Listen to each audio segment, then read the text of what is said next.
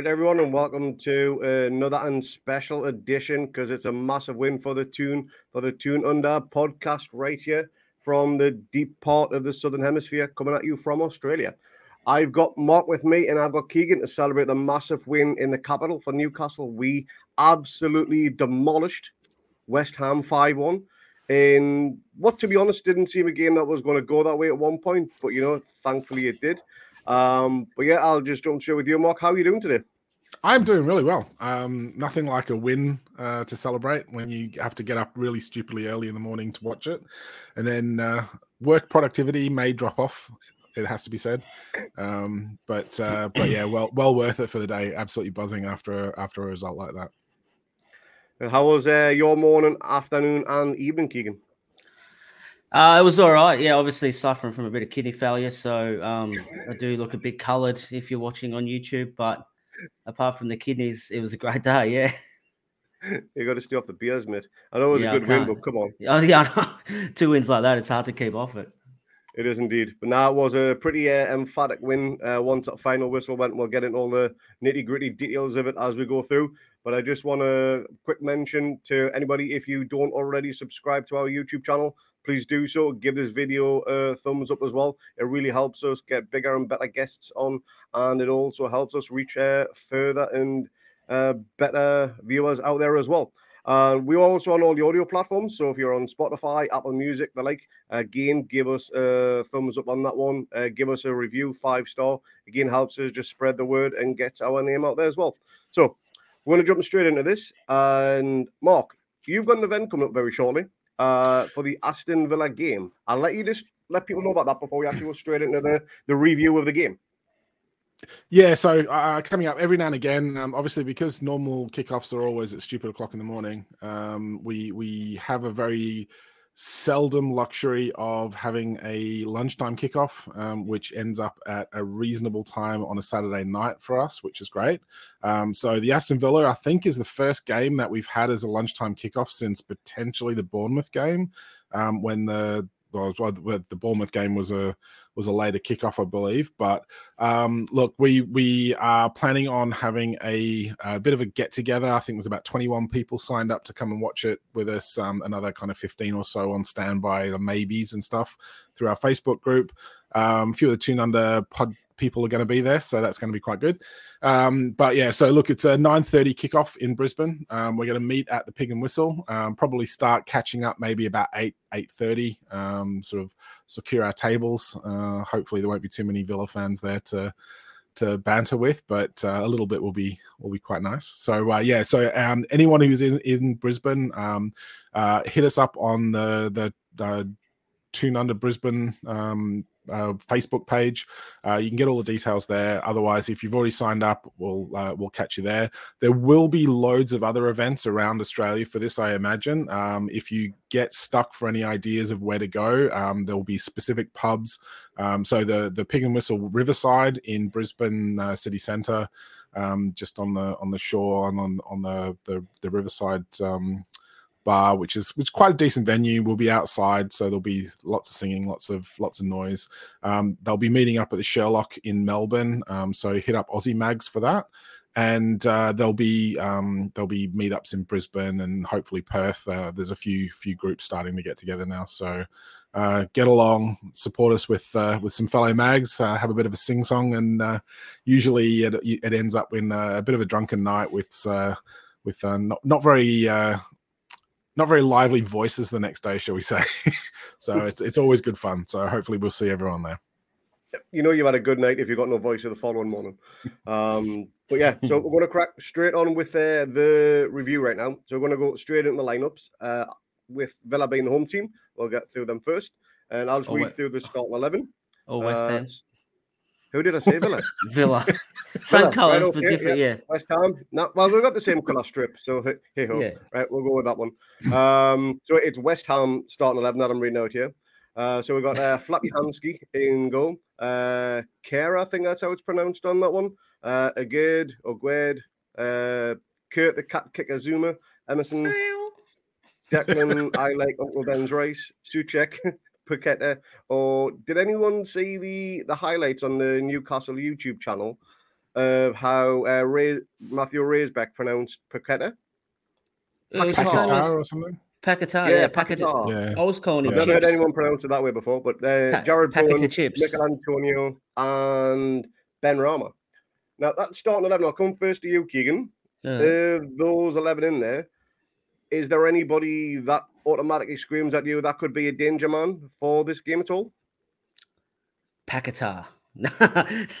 um, Bowen. Bowen's Bowen's always. I've always rated Bowen. Um, probably I, I, maybe because we were linked with him, and I think we were right in for him, but um, decided not to spend the money for some strange reason. I, I don't know why, but um, yeah. So I don't know why I've always followed him, thinking what what might have been if he played for us, and he has. He has been playing okay this season. He actually played pretty good last year as well. So I know. Uh, obviously Antonio probably had a point to prove with um him and his mate Cal with their podcast and things like that. But yeah, Bowen Bowen was sort of the main man, and also Rice. Uh, he was probably one of the best players we'd seen at St James's Park this year from an opposition point of view. So obviously he was going to be a bit of a, a not a danger man, but the threat of him controlling the game like he did when we played him last time was was real.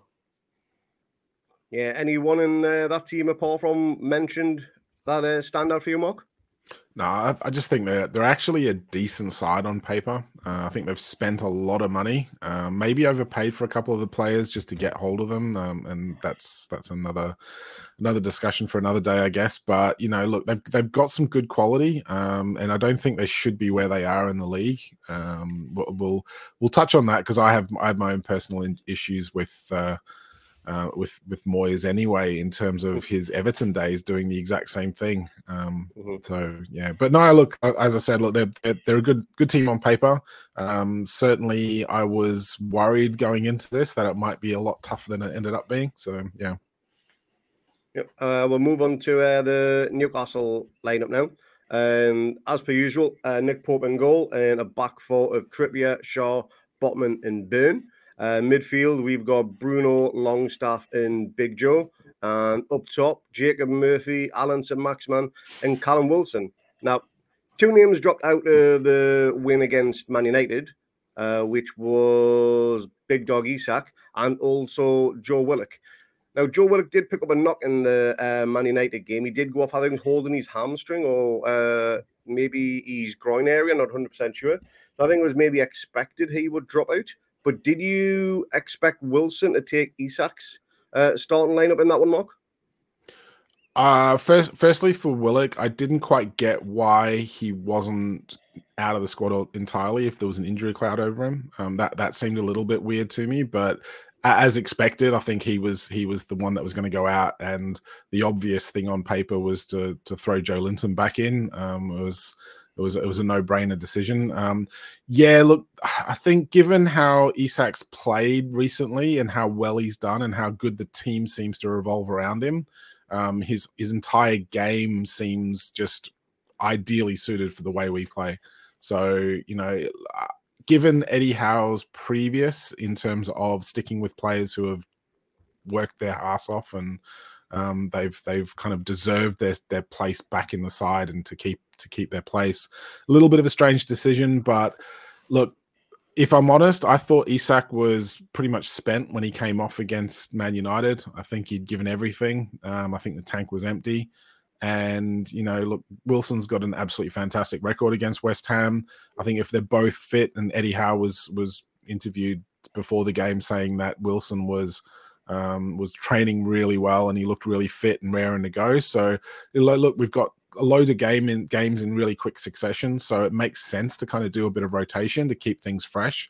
And I think those players, like you know, given given Willock's potential um, sort of fitness doubts and the fact that Isak did give everything, um, keep him fresh for the next game. I think it's a really good move, and as it turns out, it paid off really well. Uh, Keegan, I'll come to you on this one.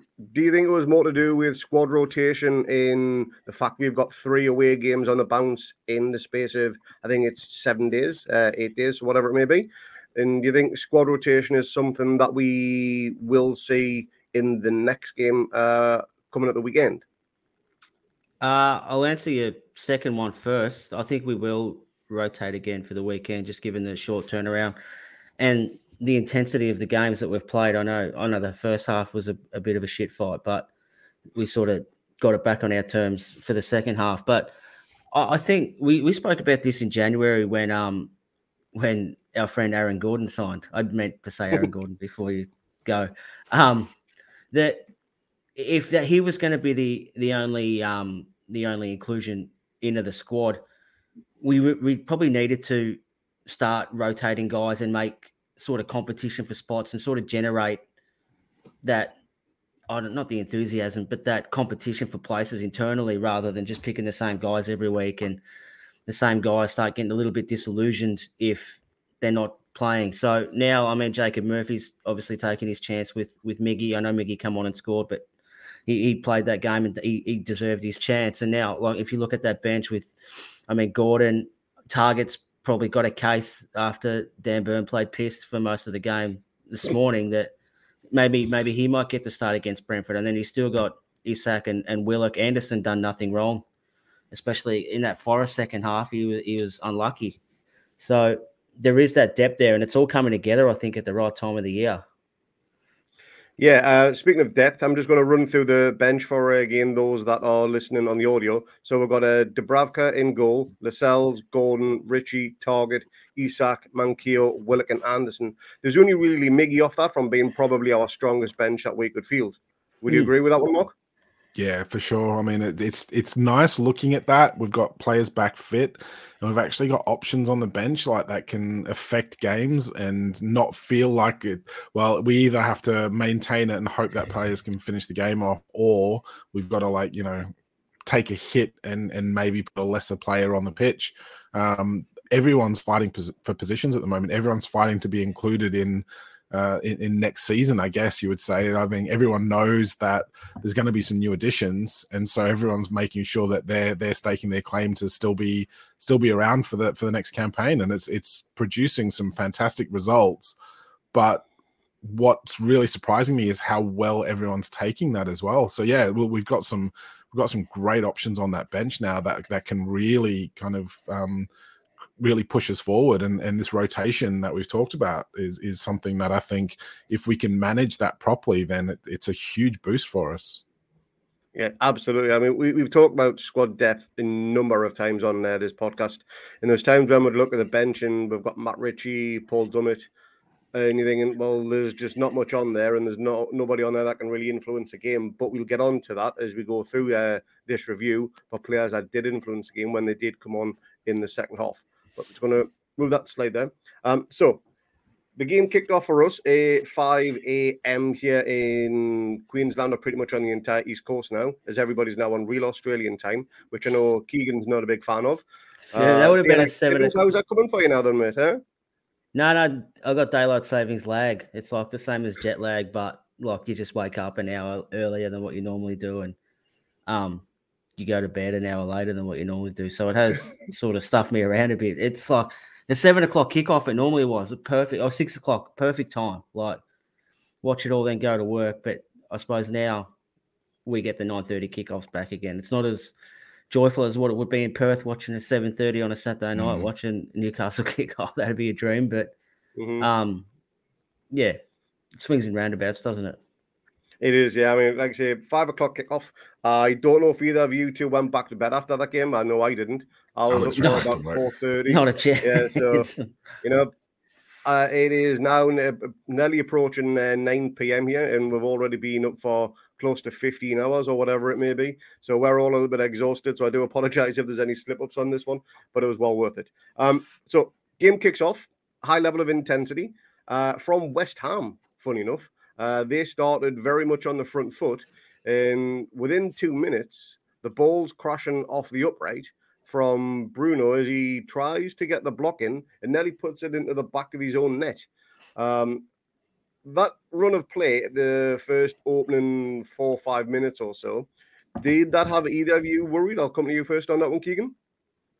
Um, a little bit, yeah. Like it, it was like the facts are, it was nearly a must-win game for them, given the the situation that they're in, and, and they're playing at home. Like the stakes were high for them, and I fully expected them to come out like they did and come out hot and try and take it to us. And and see if we could match their intensity. Um, yeah, unfortunately for them, it turned to shit pretty quick, didn't it?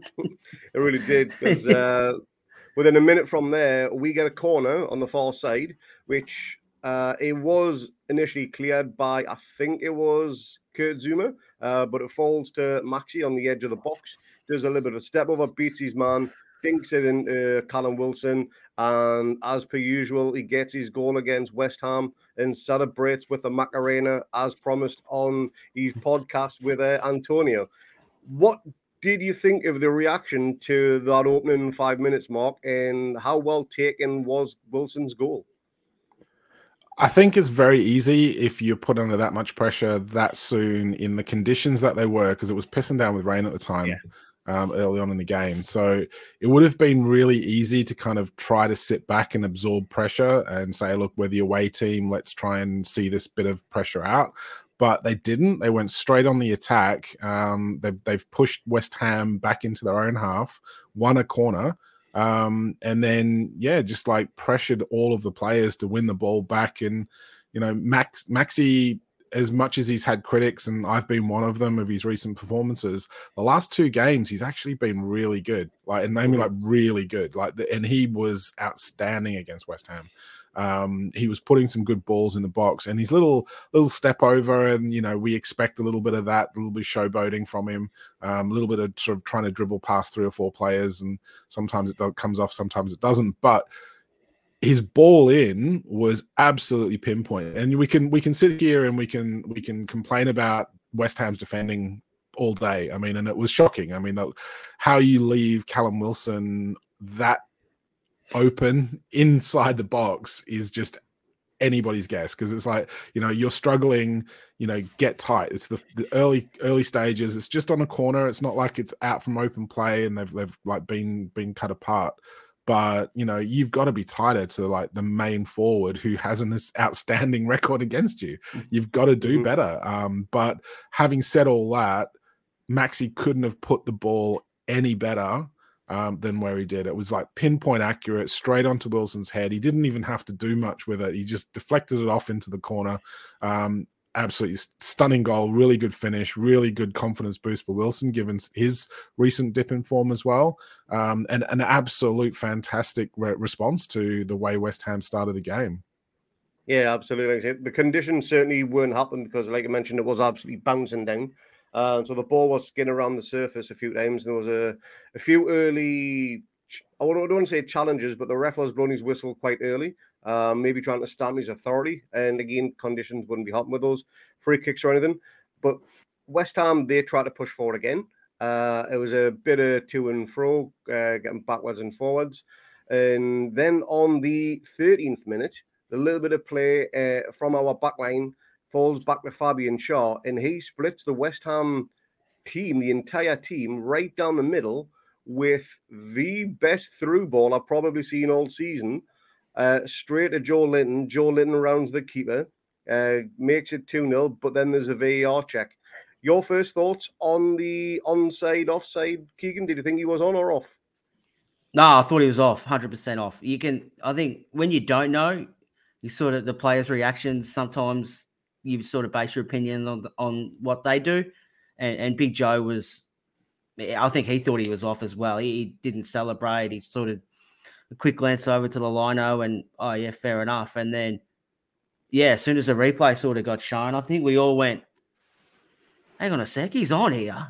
Mm-hmm. And I think we do, I think not just us, but but fans in general tend to criticize a linesman for being so late putting his flag up and stuff like that. But that's the reason why they don't, to let these things play out. And then, well, if it's an offside, we can go back and, and check it later. But if he puts his flag up straight away, like we're robbed of a we're robbed of a goal basically because that's what happened. So credit to the linesman for um for implementing the rules. We don't really give the referees much praise, but I, I actually thought he refereed the game pretty well. The uh, the ref we had, I know, like you said, the conditions made it hard, and I think that's probably the way to go with them things. Is you rather over officiate it early and hopefully it um sort of tones down a little bit rather than let everything go and then try and pick it up when you've sort of already lost control of the game. So shout out if the refs listening to our podcast. Good on. I can't remember your name, mate, but uh, good on you. um, when that ball was fed through from Schär Mark, were you thinking, please don't let be anyone but Big Joe? Because obviously we know he uh, nickname I think you coined for him was Jigsaw Joe. Falls Jigsaw Joe falls to pieces uh, in the box. You, know, you, yeah. think, you want Wilson on the end of that any day of the week, but yeah, he, he took that goal with uh, quite a plum and he got his just rewards. Yeah, look, Joelinton's always going to have this little scar in the back of my mind from when he managed to like kick the ball into his own head from from inside the box, and I've still yet to figure out how you even managed to do that, let alone like the fact that he did it. So, look, he's he's been outstanding for us since since Howe took over um, and his newfound role in midfield. So, yeah, thank you, Ciaran Clark, again. Um, but look, we, he's he's just like this beast in midfield, but he bombs forward enough and he's controlling the ball and he's got some pace about him.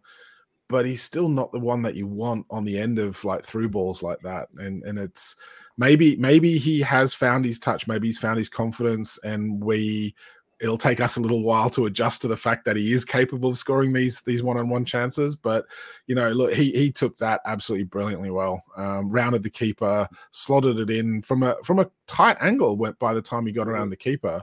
Um, I think, given that he probably thought he was offside, I think it's it's even more impressive that he's managed to finish that properly rather than just sort of like you know take the foot off the gas and you know this is going to get ruled out. So who cares, right?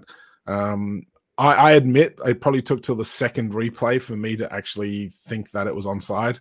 And then as soon as you see that player on the other side of the pitch, and you just think, yeah, yeah, wow, yeah, okay, hang on, this this actually yeah. could stand. I think um, everyone was worried about the one that was closest to it. Yeah, trying yeah. to figure out, and then they put that far one back, and he went, oh no, no, no but well I want to I want to bring this I want actually want to bring this up and this is something that I thought as soon as I saw that decision given in our favor and I'm happy it was because it, it is the right decision but does anybody remember the goal in the cup final and Man United had a player that was like basically should have been offside and we we were kind of like playing them on because the defender was too deep?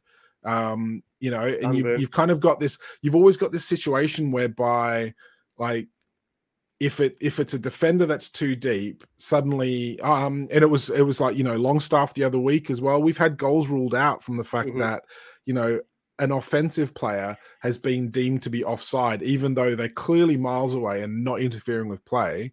Yet a defender who is clearly unable to influence the game from that far away is still deemed to be um, playing someone on side and I know, I know this is like a, a, a for West Ham argument here to say, well, this is hard done by, but it always bugs the crap out of me that mm-hmm. there's this two interpretations of the rule depending on whether it's the team going forward or the team defending as to who's playing who on side.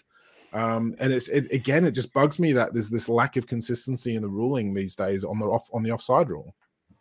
Uh, the, the other thing I want to point out about that as well is the player that was onside was what maybe 10 feet away from the linesman as well. So the fact that the linesman still flagged for offside either tells me he was either well out of position or Joelinton's pace just totally caught the linesman off guard yeah. and he had no idea where he was at any one point because there's yeah. no way with the players that close that you should be missing that type of offside. In my maybe opinion. he was too close. Maybe, maybe the play was too close to him and it was like affecting his judgment in terms of like who was there. Maybe he thought he was warming up on the sideline or something. maybe, maybe wouldn't surprise me these Premier League refs in uh, linesmen because they've been shocking the season. There well. we go. Keegan's praised them. We've torn them back down. All right, you can't give them one freaking game, can you? Uh, you know, they'll never have a, a brilliant game, never ever. But that's two 0 up. But for, for whatever reason, we just didn't seem comfortable. We sat back, we absorbed a lot of pressure. West Ham came at us, didn't really generate or create many chances, but they were getting some daft little free kicks in and around the box. One chance which fell to a uh, Paquetá uh, on the edge of the box, which forced a good save from uh, Nick Pope. He pushed it out wide for a corner. And I think from that build-up play, it actually went out for a corner on the other side, in which uh, Bowen takes, hangs it uh, to the back post, just out of Pope's reach. And it's Kurt the cat kicker again, who pretty much bullet headers, free header as well, uh, into the back of the net. And we're all thinking, shit, game on now. Why didn't we put these to the sword? your thoughts on that goal, Keegan, and where was our defense in the build up to that as well? Yeah, eh, even before that, like it was a really weird game because we seemed to just keep turning the, the ball over sort of in our half. But every time we got into their half, we looked like we were going to score. So it was a real, and I think, like I think you said earlier, like the conditions definitely would have played a part in the the scrappiness and, and trying to keep control of the ball and things like that. But yeah, it was really weird. We either looked like we were going to score or we looked like we were going to get scored against. And there wasn't much sort of in between. But with the goal, Botman just lost. He lost Zouma on the run. He got blocked once Zouma started the run. He got blocked by, I can't remember what uh, West Ham bloke it was. And then he couldn't catch up. But it was a great ball in. Like, um, got to give credit to that for a great corner. And it was a good header. Like, he powered it. I don't know about you guys. Like, even oh, this is going to sound stupid, but I love it when a header hits the back of the net. Like I don't know what it is. Like Wilson's hit the back of the net and it just looked great.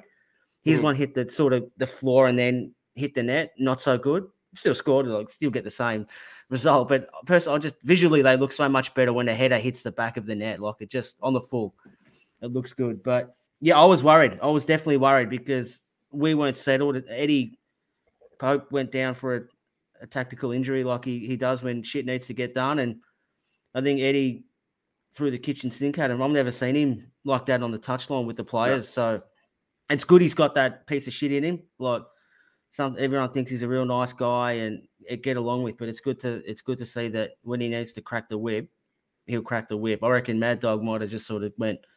I thought this was my. I think this was my area.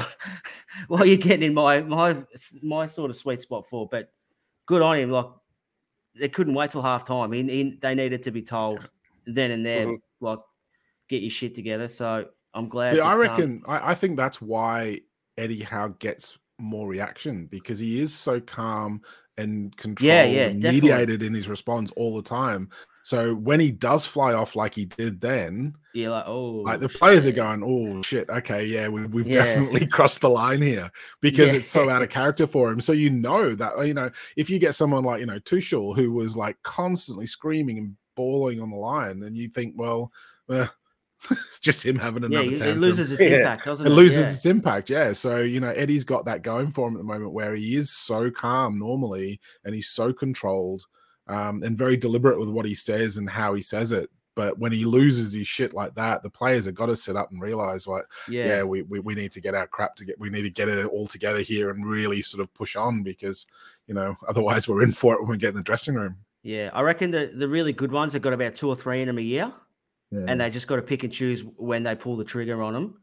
And yeah, I think, yeah, last night was a time because like the game was clearly not going the way that we wanted it to go. So we had to we had to pull the trigger on it last night. And yeah, I reckon he would have doubled up for another serve at halftime as well. And yeah, within a minute, he went, "Oh shit, that's great. We're on." It worked. Um, so just a quick one on uh, their their first goal mark on their only goal. Sorry, could Nick Pope have done any better? Well, apparently, according to David Moyes, we we did well to equalise. So yes. um, I'm not I'm not quite sure how that one works when they were never never in front. But anyway, we'll let him have that little moment of madness given all the rest of the crap that he had to deal with from his side. Um, I guess there's an argument where you could say Pope was impeded, um, I think it's actually really good set piece work from West Ham. To be honest, yeah. I don't think they've I don't think they've fouled Nick Pope. They just got in his way, and he looked for a foul rather than just say, "Right, I'm getting to that ball no matter what." Um, same as Botman. I mean, like they've they've basically blocked Botman from from tracking his man, so his man was free and no one else picked it up. I actually think it was a really well worked set piece from West Ham. I don't think there was yeah. a foul in it. I think yeah, you you get picky and you think, oh, oh hang on, Pope thinks he's nah. fouled. Let's that that shouldn't be called. But you know, there was there was nothing in it. I think it was just really really good play from West Ham. I could I could actually see Mad Dog taking some notes on that because it worked a treat. And I can't remember who it was, but if you watch the replay on one on one of them, whoever Trippier is marking actually goes forward and brings Trippier with him and opens up that sort of big pocket for Zouma to to go into. Like it was, yeah. it was a great play. It was a great set play. Yeah, well, I'm not going to take anything away from the goal, and the header was uh, pinpoint accuracy bullet header. You're not going to stop that, even if uh, no. you are getting closer, just like Pope was. So halftime whistle goes, and it went at a great time for us, but probably not a good time for West Ham. Maybe another five minutes or so, and the scores could have looked a lot different. Could have gone in two-two, but we did also have a chance going at three-one. Where Wilson he tried around uh, around Fabianski, but he got good hands to it, just pretty much as uh, the whistle was going. So halftime goes. Eddie's in the changing room. Now, do you reckon Eddie's because they're staying in the capital over a few days until the uh, play Brentford? Do you reckon he's threatened them to cancel their tour of the London Dungeons or the London Eye just to get a, a performance out of them uh, in that second half? I mean, what do you think uh, the rocket up the arse would have been like, Keegan? he's, he's, probably told them that he's going to he's going to send them to the London Dungeons.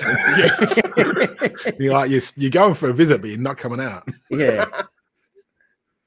Yeah, I reckon maybe instead of Big Ben, there might have been Big Burn or something like that. Like, yeah, Dan had to dress up like a clock and walk around London if he kept playing pissed like he was in the first half, which he didn't improve. So hopefully he does have to dress up like a clock and walk around London. but yeah, I reckon, I reckon he would have went in. Oh, actually, maybe he wouldn't. Maybe that the in game was the was the rev up, and then halftime was right this is how we're going to fix this up and this is what we need to do and a bit more instructional i guess a bit more calm and, and methodical matter like he normally does. But yeah whatever he said and yeah, it didn't take long to, to work.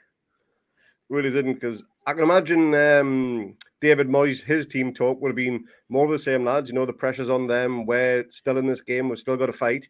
And then 22 seconds into the first half their bubble is literally burst uh, from great pressure from Murphy, who slides in uh, Wilson, makes it 3 1. And that literally just put the hammers to the sword. And that was effectively game over from there, you reckon, Mark? Yeah, for sure. I think when when we looked back at it, I think we've said on our group chat today, I think that was something that just deflated West Ham. I think you can see they've had this game plan from halftime. David Moyes has probably said, "Look, we're back in this. We put the pressure back on them. Let's get at them. More of the same from the first half." And yeah, within 30 seconds, that they're they're three one down. Game's pretty much over. Um, any hope that they had of getting back into it was almost sort of squeezed out of the game um, by that stage and you could see everyone was just like really deflated. And Moyes is sitting on the, the sideline with this face like thunder, just going, uh, "What the hell just happened?"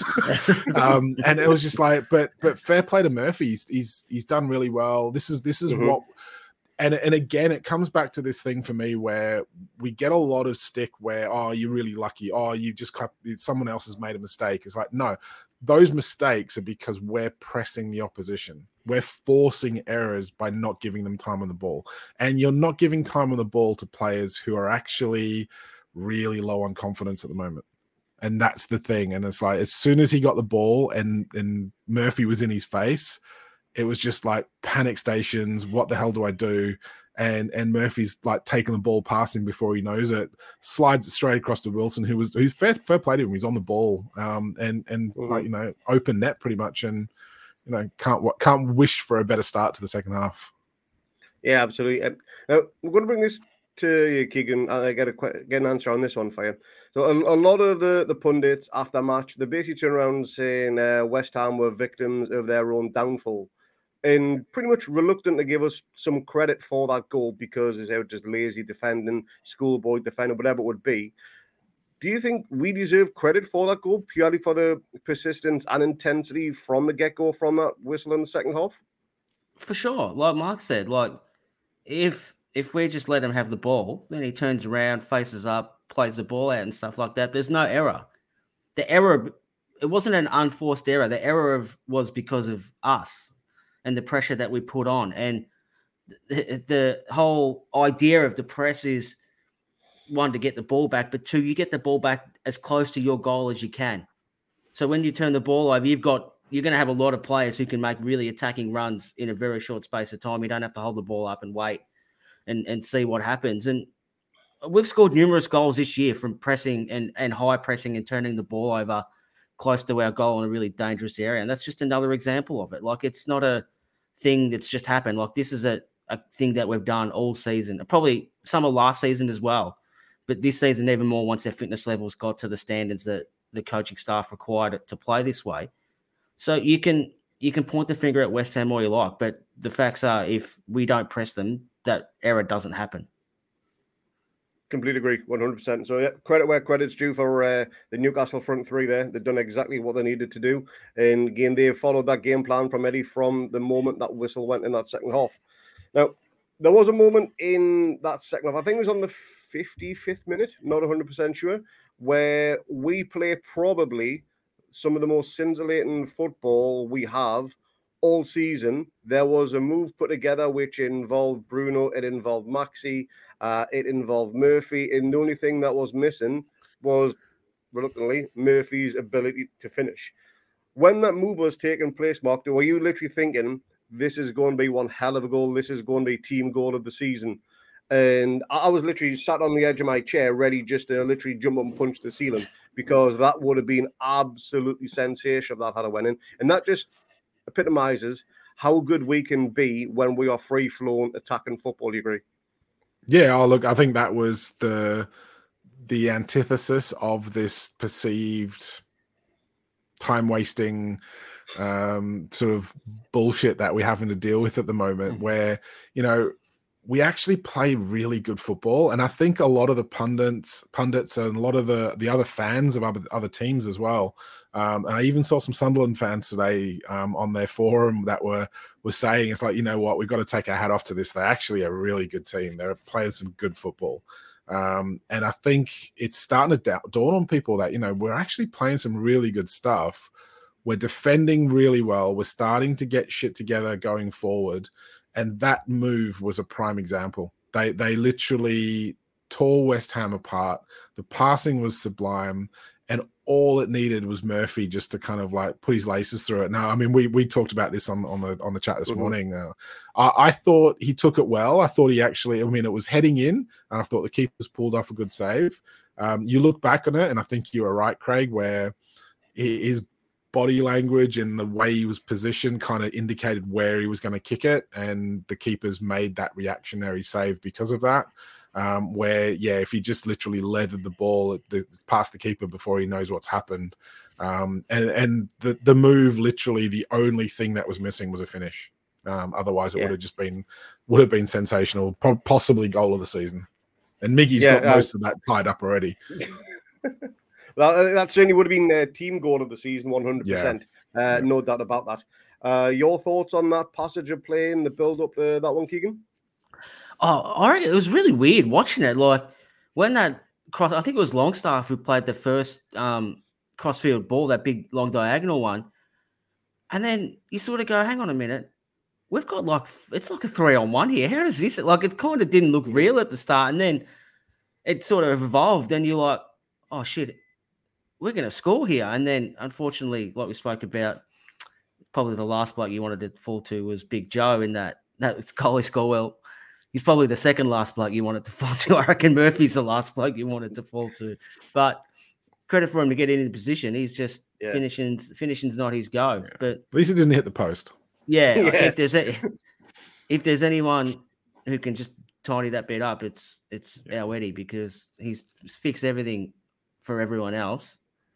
So he'll just uh, do a bit of training this week on his shooting, and I, I, I hope he gets a goal soon because the way he's played and and what he's brought to the team this season, I think we've lost a game with him. So I'm probably wrong, but I, th- I thought I read no, we that. haven't. No, we haven't. Yeah, so he deserves he deserves something to show for his performances. So hopefully he can get his desserts in the next couple of games.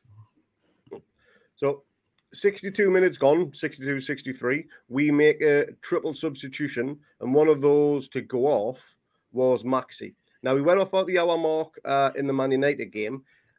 Do you think this is how Eddie's getting the best out of him, Mark? Uh, man management not playing him for the full 90 minutes. So he's got the opportunity to burn through his batteries a lot quicker within that hour mark and just destroy teams over a shorter period of time. I think he's had a lot of injuries, and I think that's probably affected his top end fitness levels. And I think if that means that, you know, send him out for 60 minutes, try and get the most out of him for that, knowing that, look, give everything. And as soon as you're spent, look, we're going to take you off and, and we'll put someone else on with fresh legs.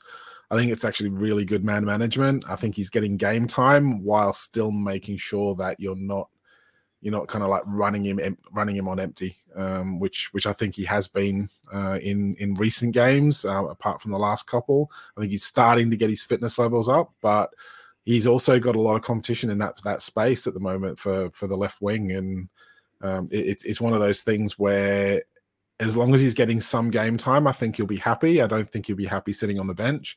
But if he can give those sorts of performances, whether he starts, whether he comes on for someone else, um, you know, if if all you need out of them is 60 minutes uh, and you're rotating the squad, that's a perfect thing if they're happy to do that and give everything they can um, going into next season if we do manage to secure European football. So we've got all those extra games that we're going to have to do squad rotation with. Yeah, absolutely. Um, so Maxi went off for Willock. Uh, Wilson went off for Isak, and Murphy went off for your friend Aaron Gordon, uh, Keegan.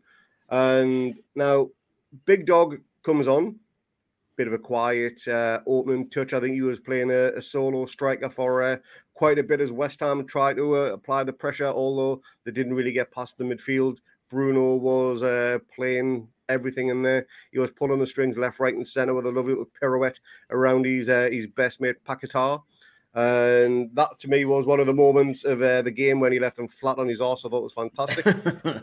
and look, Murphy went off. Do you think Murphy's injured, or do you reckon he was just absolutely running to the ground? Because he, he did look like he was struggling towards the end. He looked he looked like he was carrying a knock, um, definitely. Yeah. Uh, and I think I, I, think I pointed it out on the group chat um, when we were watching mm-hmm. the game. It's he, he looks like he's he's he's knackered. Um, he's probably going to go off. So, look, hopefully it's just a just a knock. He's got a bit of a corky, um, but you know we'll we'll wait and see yeah, these games coming thick and fast. You're only going to pick up one or two little knocks, yeah. which is uh, pretty annoying. But thankfully, we do have that squad depth, as mentioned earlier on in uh, this pod. Now, we'll get to 82nd minute, and there's a long ball. I think it was from Trippier. I think it was. I might be wrong on this one. I reckon it was Schär. Schär. We'll go with uh, was, Fabi yeah. Schär. He just punted up the pitch. Uh, looks like uh, we're just going to roll harmlessly through to um, to Fabianski, but he does his best uh, Hugo Lloris impression and absolutely balls it up. And then we've just got big dog Isak chips it over the, the keeper, the players, whoever, rolls it in the net and stands there with his hands on his hips like another version of Ibrahimovic and Henry rolled into one. First of all, what did you make of that finish, Mark? And what did you also think of his celebration too? I have to admit, I thought the the through ball was from Bruno. I thought he. All right. He, I think he, I, I thought it was him that did both that and the the ball through for Joelinton for the fifth, but um, I could be wrong. Um, I, I, was half asleep at the time I was watching it at that stage, so I hadn't had my coffee yet. Uh, I can't believe how cool Isak was taking that ball. I mean, the keeper's basically balls it up from nowhere. You expect the keeper to take it. He's come out of nowhere, so you just expect him to like launch it long, you know, head it out, chest it past someone. The touch was awful, and Isak's literally just chested it down, passed it into the back of the net and stood there with his hands on his hips, standing next to Fabianski. Both of them like looking, and the and the the, the, the pictures going around Twitter today have just been hilarious. But you know, that's ice cold. That is ice in the yeah. veins sort of stuff where to make that sort of reaction and then literally just stand there as cocky as anything and just say, yeah, that's pretty good. Yeah. and uh, there's one thing to be an arrogant footballer, but then to have the arrogance to back it up with the quality finish like that as well, Keegan, you reckon? Yeah, I wouldn't say Isak's an arrogant footballer at all. No. He, this guy's a he's a young kid who's 23. Re, like, the reality is he's 23 years old and nothing seems to phase him when he when he's on the pitch. Like he's amazing. And and I, I said this the other day in our group chat as well that we should be thanking Hugo Ekitike every day of the week for for turning us down so we can go and get eh, get Isak because man, he's a player and and I know like he was doing a bit of um bit of dog work when he first came on playing up top by himself, just while we sort of managed that part of the game and, and just tried to take the sting out of it. But you know when his opportunity comes, more than likely he's going to put it in. And it was a it was a hand delivered gift. Probably not. No, it wasn't through his hands though. That was the only problem. It was a it was a quad delivered gift straight to him, right in front of him. But the composure, just a chest volley straight away, and then that that photo. That's one of the. It's probably the photo of the year. Like mm-hmm. they're just both looking at it, like looking with their hands on their hips, like he's going. Isak's probably thinking, "What have you done?" And the goalkeeper's, "What have I done? Shit, shit, what have I done here?" um, and then our um, the computer boffins in our group chat, they're um, superimposing of it in the Greg shop and and things like that. If um, if you haven't seen it, jump onto our Twitter and, and have a look at uh, the special cameos that I think Lee Lee might have done it this afternoon. It's um, it's it's hilarious. So jump onto our socials and have a look at that because it's it's a ripper. Yeah, it was a, it was a cracking finish.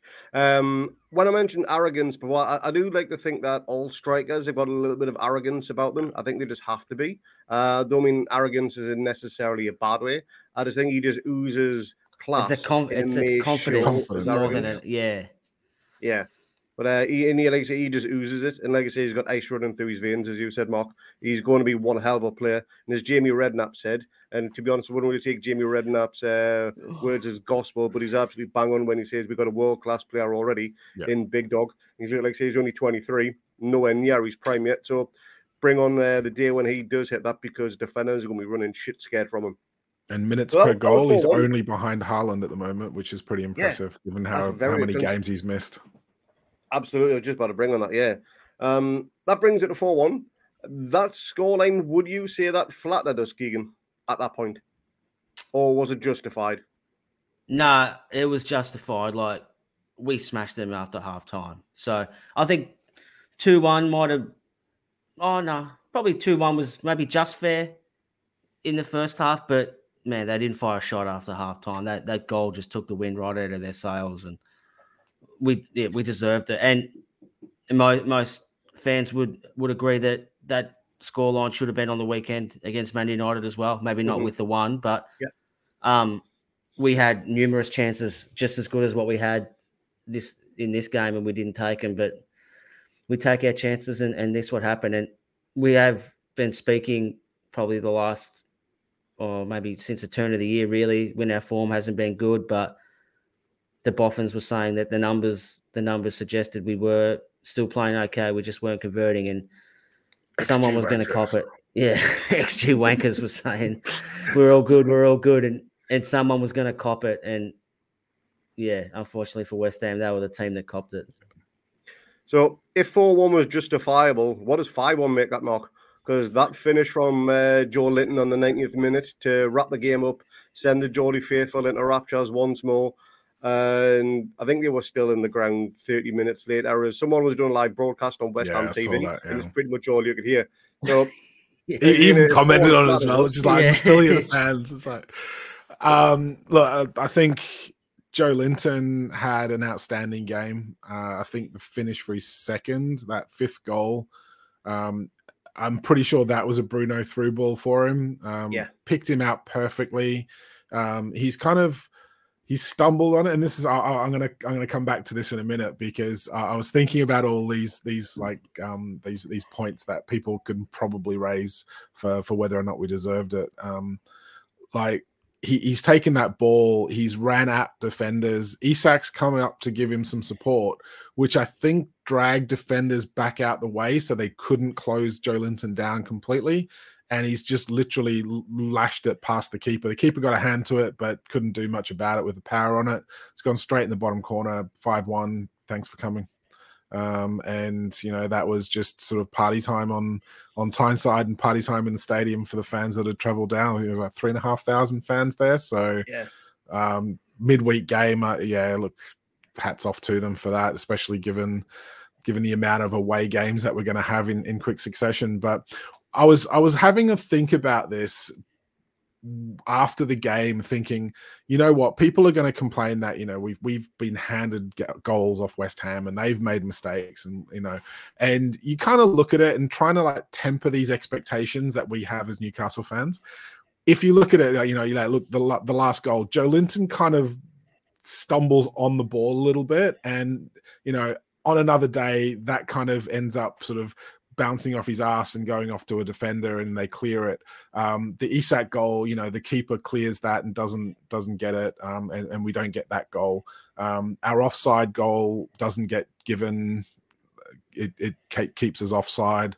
Um, so you're kind of looking at all these goals that you know. Look, we, we've definitely had a rub of luck in this game, and I think it's no more than we deserve. Don't get me wrong. I think we we are long overdue a little bit of luck going our way for a change with some of these these like borderline um, things that happen in the games. But when you start thinking about like, oh maybe maybe it was a bit harsh on West Ham, you start looking at the other chances that we've had. And Bruno's curled a shot just wide. Murphy's hit it straight at the keeper. Maxi hit it straight uh, mm-hmm. right into the corner, and the keeper's pulled off a really good save from Maxi. Yeah. Um, you know, we we've had other chances that on another day those go in. So I don't think we can really sit here and think, you know, what West Ham's like done all right. They they haven't played as badly as the scoreline. They that we we were all over them and we had plenty of chances. And as much as West Ham played really well in the first half, don't get me wrong, as soon as that third goal goes in, that was kind of game over. And I don't think they hadn't had a response for it um, after that. Yeah, absolutely, and that pretty much brings the game where not much happened after the goal, even though it was about five minutes of uh, added on time just literally killing the time, play at the corner, and just running down the clock, and hopefully no one pulls a hammy.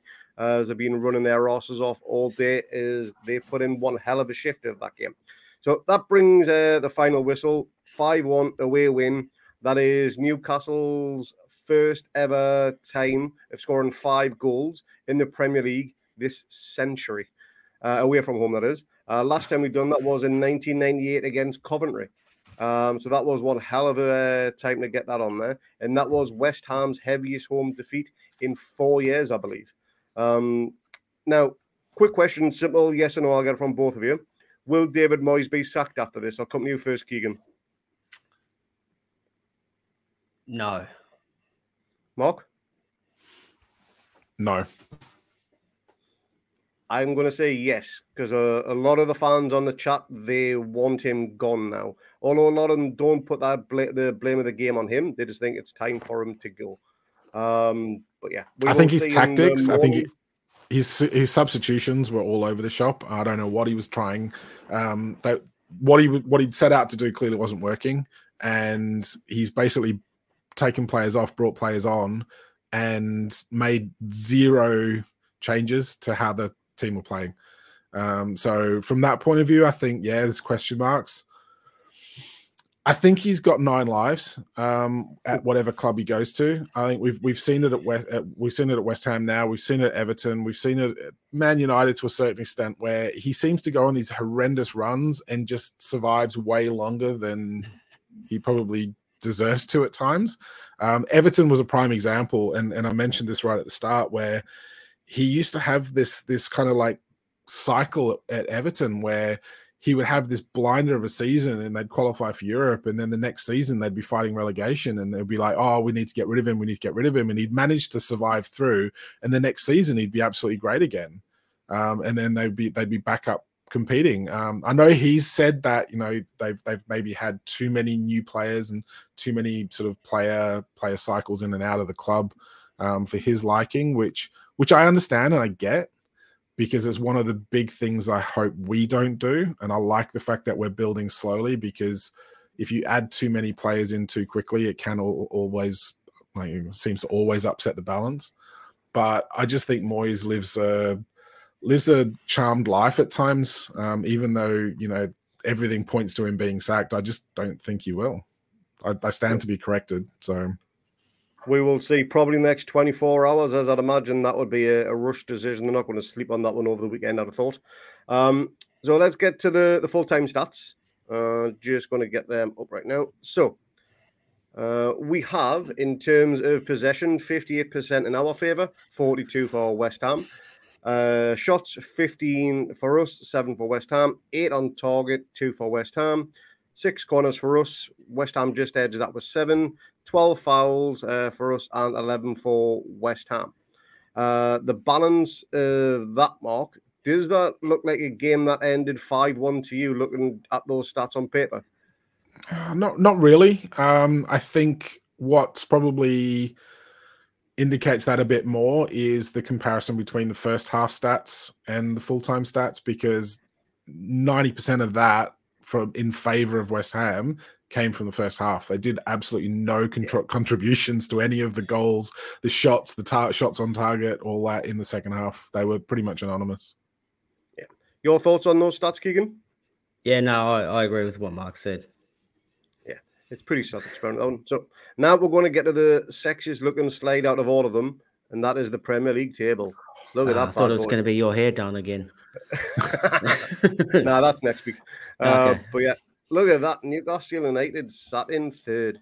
Um, Keegan, if I had told you uh, when the f- when the first whistle went uh, for the game over Nottingham Forest at the start of the season, that 28 games in, we'd be 10 points clear of Liverpool. You'd probably want to get me sedated and maybe uh, put to sleep or whatever because you'd think I'd be a little bit bonkers, you reckon? Yeah, I'd still want to sedate you now, even though you know. but don't use that as an excuse. But oh, for sure, I I thought um we at the start of the year we'd finish seventh, so it was I think eleventh um last year, but sort of pulled our way out of the shit by sort of the end of the season. But looking at the teams above us, is like more. I didn't think we were going to be this high but I, I thought we'd we would be better than Leicester and, and Wolves and, and Brighton and stuff like that, who finished above us last year. So I thought seventh was really achievable. Um, but yeah, the the form and the way we've played, you know, you don't get to third after 28 games by fluke. And the, No. There's enough results there to suggest that we are the we are the third best team in the Premier League right now. just to give you some type of correspondence stats as to when we were kind of like in there, the, the, this position back in the 11 12 season. So 28 games in this year. Uh, as you can all see on the screen there, we have 53 points. After 28 games in that 11 12 season, we only had 44 points. So we are nine points ahead of where we were at that stage. And in that season, we finished on 65 points based on our points per game, what we've got now, we are uh, predicted to get 72 points, which is what Arsenal have right now. Awesome. 72 Title. points. Uh, sorry? We can get the title. Winners. Yeah, let's got the title. Let's go. Uh, let's absolutely smash it. But that comparison between the two being nine points ahead of where we were in that season for 11 and 12, because that was a cracking season we had. We were at one point highest position of third. We ultimately finished fifth, just missed out the Spurs on the Champions League. So hopefully we can get a little bit of revenge on that one. And also goals as well. Again, wanted a quick comparison between that season. So at again at the same stage, 28 games in, we had scored 40, conceded 41. So we were on a goal difference of minus one then. This season, which is absolutely batshit again, uh, we have scored 46 and only conceded 20. We are on a goal difference of plus 26. We talked in this in the chat there this morning, Mark. That is absolutely bonkers for Newcastle United, isn't it? Yeah, because we can't defend, and Eddie Howe apparently can't set up a defense either. So I didn't know how this was going to work. But you look at that table, and it's just a thing of beauty. And we're sitting there with the third best goal difference in the league. Um, you know, we're what twenty one goals ahead of Man United in terms of goal difference. Um, and if and I'm gonna I'm I'm gonna go harp on about this until the end of the season. But if you have a look at the Liverpool result, and more importantly, the Crystal Palace result, that was just an absolute travesty. We Mhm. should have more points on the board anyway. So, you know, we could be sitting clear in third with a bit more of a cushion to, to Spurs anyway, had the blatant referee bias had not not uh, screwed us over early in the season. So, yeah, look for for the amount of goals we're scoring, um, we're we're doing all right in that compartment. I mean, not comparatively to Arsenal and Man City, who are just romping away with goals scored, but best defense in the league. You can't can't just can't you just can't get past that. I love it.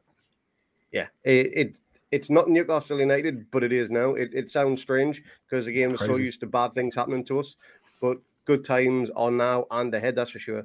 And again, I was going to get a simple yes or no answer from you both here. Will we finish in a Champions League spot? Keegan, you first. Uh, yes. Mark? I don't want to answer that. I don't want to jinx us. Don't be a pussy, Mark. Answer it. yes, I think we will. Uh, we'll make. I apologize in advance to every fan out there if we don't now. they made yeah, me do if we it. don't, it's Mark's fault, by the way. It's Yeah. not. It's yours. You Uh, pressured me into it. It's peer Peer pressure. pressure. Peer pressure is a wonderful thing. His Twitter handle is on screen now, so if we don't qualify for the Champions League, just hurl abuse at him. Easy as. It's all on him.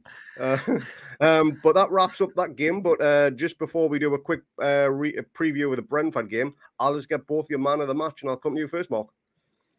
It's a tough one. Um, I'm going to go for Joelinton. I think he had an absolutely outstanding game, um, but it could go to any one of the players that played there today, maybe apart from Dan Burn. Uh, you know, they they just every single one of those players just just played their heart out for that team. Two games in a row now where they've just left everything on the pitch, and it's great to see. Um, probably the man of the match deserves to go to Eddie Howe because of his bollocking in the first half that really turned around the game. But yeah, I'll go for Yours- Joelinton. I'll go for Joe. Joe I'll go for Big Joe. Yours, Keegan? Uh, I thought it was pretty obvious. I thought uh, Flappy Hansky was our best player, so I'll give him that. Give him the three votes. But uh, um, I thought, I actually thought Callum Wilson. Like I know he only played um, just over an hour, but the, he was back to Callum Wilson that we all sort of know. He's his control and the way he was holding the ball up, bringing people into into the game as well. Tricky conditions like with ball skidding and all over the place and stuff like that. Really hard to control. But I thought his um his game was outstanding, and he looks he looks back to his best after that little um, recharge that he had in Qatar. I think they went or Dubai, wherever they went. Um, but like Bruno was Bruno was immense as well. Um, I know that there was sort of talk that uh, the packet of chips was meant to be man marking him, but I, I reckon he sort of took offense to that, and I don't reckon he really wanted to. I think he might have thought I'm not like I'm better than him. Why why do I have to mark him out of the game? And well, as a result, it it sort of cost his team a lot, didn't he? Because Bruno was bloody unreal as well. Yeah, he was sensational in the midfield. Made Declan Rice look like an amateur. Uh, my man of the match, I'm going to go for Big Joe as well. Uh, I think he his all round game, bar maybe a stupid yellow card he got. Everything else was absolutely perfect. What he Standard. done. So it's Yeah. not Joelinton if he doesn't get a yellow card. I know. Yeah, well, That's the yeah. package, Yeah, mate. That's what you get. it's his 12th yellow card of the season, and we're all worried Anthony Gordon picks up too many. But, you know, um, but yeah, uh, that's two votes for Big Joe, and you went for Callum Wilson.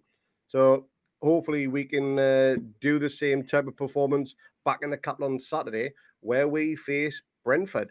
Uh, third away game, second away game Yeah, out of the three, yeah, because we have Villa next week. Um, so yeah, Brentford away. They're having a pretty decent season, Mark. Uh, they are currently sat seventh in the table, I believe. it is. Let me bring back maybe ninth even. Let me just bring that back up. Yeah, that's sat ninth. Now, goals wise, they've scored exactly the same amount as us, 46, but they've conceded nearly twice the amount at 38. And as much as we like to think we're the draw specialist of the league, they've actually uh, drew more games as well, 13 as opposed to our 11. How do you see this game panning out, and where do you see the the danger men for either sides? Well, I think there's only one. There's one major danger man, and he shouldn't really be playing. Given, uh, un, un, and it's it's kind of like, are they going to win? It's all going to depend on whether or not uh, he's got a bet on himself or not, isn't it? Really. um, look, I, think they've got some decent players, but I think they're a very well drilled unit, and I think they actually. It's just getting that that striker who is capable of scoring anytime, and you see it with Kane with Spurs. If if Kane wasn't playing for Spurs, they'd be much much lower down the league. Um, you know, same with Man United. I mean, they've been so reliant on Rashford, and we haven't really had that. So the fact that Brentford do have, um, they, they've got a player who is is just totally capable of scoring like at will. It seems at the moment. Um, you know, Toney Toney's Toney's a bit of a weird one where I think I remember I, I did a I did a podcast last season with um, one of the ex Brentford players, and that was a really good insight. And, and, we discussed then his his stupidity on Instagram or whatever it was, where you know he, he was he was interviewed and he was like F Brentford on online because he was trying to impress a girl, and you're just thinking like, yeah, just don't do that, mate. Like seriously, like pull your head in, like you're playing for that club. You know, there's no need for that, and he doesn't seem to really. He seems to be I don't want to say he's as bad as Nile Ranger because I don't think anyone can be, but he's he's got that chip on his shoulder and maybe a little bit too much too soon, but he never really made it with us, and we've sold him on. And fair play to him, he's he's he's done super well for himself, and I'm I'm pleased for him. But he seems to have a bit of he seems to have that arrogance. I think where we're talking about Isak, I think it's more just this this over exuberant confidence in himself and his ability and and mm-hmm. his his ability to score. Where I definitely think Ivan Toney has that arrogance. Um, he's the main danger man for me. I think we need to be really careful with him. And your thoughts on that one, Keegan? Yeah, I agree. Yeah, I think if we can sort of keep him quiet, that'll go a long way to, to getting another three points and, and keeping us sort of where we are. And I will be letting everybody know that I am not making a stupid bet for this Brentford game. Uh, mm, for anybody mm, who mm, watched the channel back in, I think it was October or just before the World Cup, um, I had a, a, few too many of these, and I let everyone know that if uh, we score five past Brentford, I would dye my hair like Bruno and Big Joe. Turned out to be the greatest uh, hair dye in the history of hair dyes because I looked a spitting double of Bruno. Uh, it was more yellowy orange than the sun, to be honest. It was it was terrible. Um, but yeah, I, I followed through my bet, and that will not be happening again, no matter how many beers I have this Easter weekend. Um, so yeah, uh, hopefully we can get a good win. We've certainly got the confidence behind us. They may be lacking a bit of confidence. They just got beat off Man United uh, this morning. They kicked off the same time as what we did. Uh, so again, level on points, but we are ahead on significant, uh, significantly better goal difference. Brentford sat in ninth. They've still got to push for Europe, so they've still got something to play for. It's not like they're just playing for mid-table mediocrity. So who knows what we're going to get from them. Big Joe does like a good goal against uh, Brentford. He's got three and three appearances for them. So and he, he should be full of confidence after his performance and two goals today as well. And I can see this one being a, a very open game, which is only going to play into our hands. And I reckon we are going to get that fifth win on the bounce. I'm not going to say it's going to be as uh, open as what this game against West Ham was. I reckon it could be a, a much tighter affair, but I think we will do it just purely on our defense alone. And our strikers are shit hot right now. Uh, I'm going to predict my score, then I will get yours too, and then we will wrap this up. So I'm going to go 2 0 Newcastle. And Keegan, I'll come to you first for your score prediction. Uh, given my incredible run of form lately, I'm going to pick a 1 1 draw again because every time I say we're going to draw, we're going to win. So you can all thank me. I'll take a 1 1 draw and we'll collect the three points. Mark? I'm going to go for a 2 0. 2 0. Hopefully, well? we'll, hopefully, we'll have enough. Hopefully, we'll have enough to get yep. past them. Uh, it's not going to be easy, but we said that about West Ham as well. So. Uh, big fixtures this weekend. One to look out for as well, which uh, could dramatically affect uh, our push for Champions League. Is Spurs are at home to Brighton, so we're all going to be Brighton fans for that one, I'd imagine. Um, Spurs lose that, we win. We've got that gap and still got the game in hand and still to play Spurs. So some big fixtures. Obviously, ours is the main one. So come on, Eddie and the lads, let's make it an- another three points against another London team. Let's go down there. I think they're staying down there. Stay down there. Go to London Dungeons. Go on the big wheel. Uh, you know, go see Buckingham Palace. Ask uh, King Philip if he can come for uh, some jam and scones or whatever, and show who the real king is. Because we've got King Eddie, and he's better than King Charles all day. Um, but that's going to do it for today. I'm just going to say thanks to Keegan, thanks to Mark for joining me. It is now nearly 10 p.m. at night here. Uh, we are absolutely exhausted. We've been up since stupid o'clock in the morning. We are all going to go to bed. Yeah, um, but I think we'll watch the highlights once more before we do. So, yeah, lads. Yeah, Definitely. most likely. Absolutely. So, cheers, lads. And I will see you all on the next one. And that will be the Brentford uh, review, which will probably be out Saturday, Sunday morning for everyone, I would have thought. uh, for when it's going to be for us uh, Sunday night. I don't know. It's all confusing right now. Um, but yeah, keep an eye out for that. Sunday. Uh, ding that notification bell on the YouTube channel, be notified for when we do post a new video. And again, please like, comment, and subscribe, and follow us all on all of our social channels. That is YouTube, Facebook, and we are on Instagram too. And get all on them, and we will follow you back if you follow our personal ones, which you can see on Send screen too. love. Absolutely. But uh, again, thanks lads for coming on. I will see you all in the next one. Have a good one. Take Good it easy, boys. lads. Happy Easter, everyone. Happy Easter. Cheers, lads. Bye.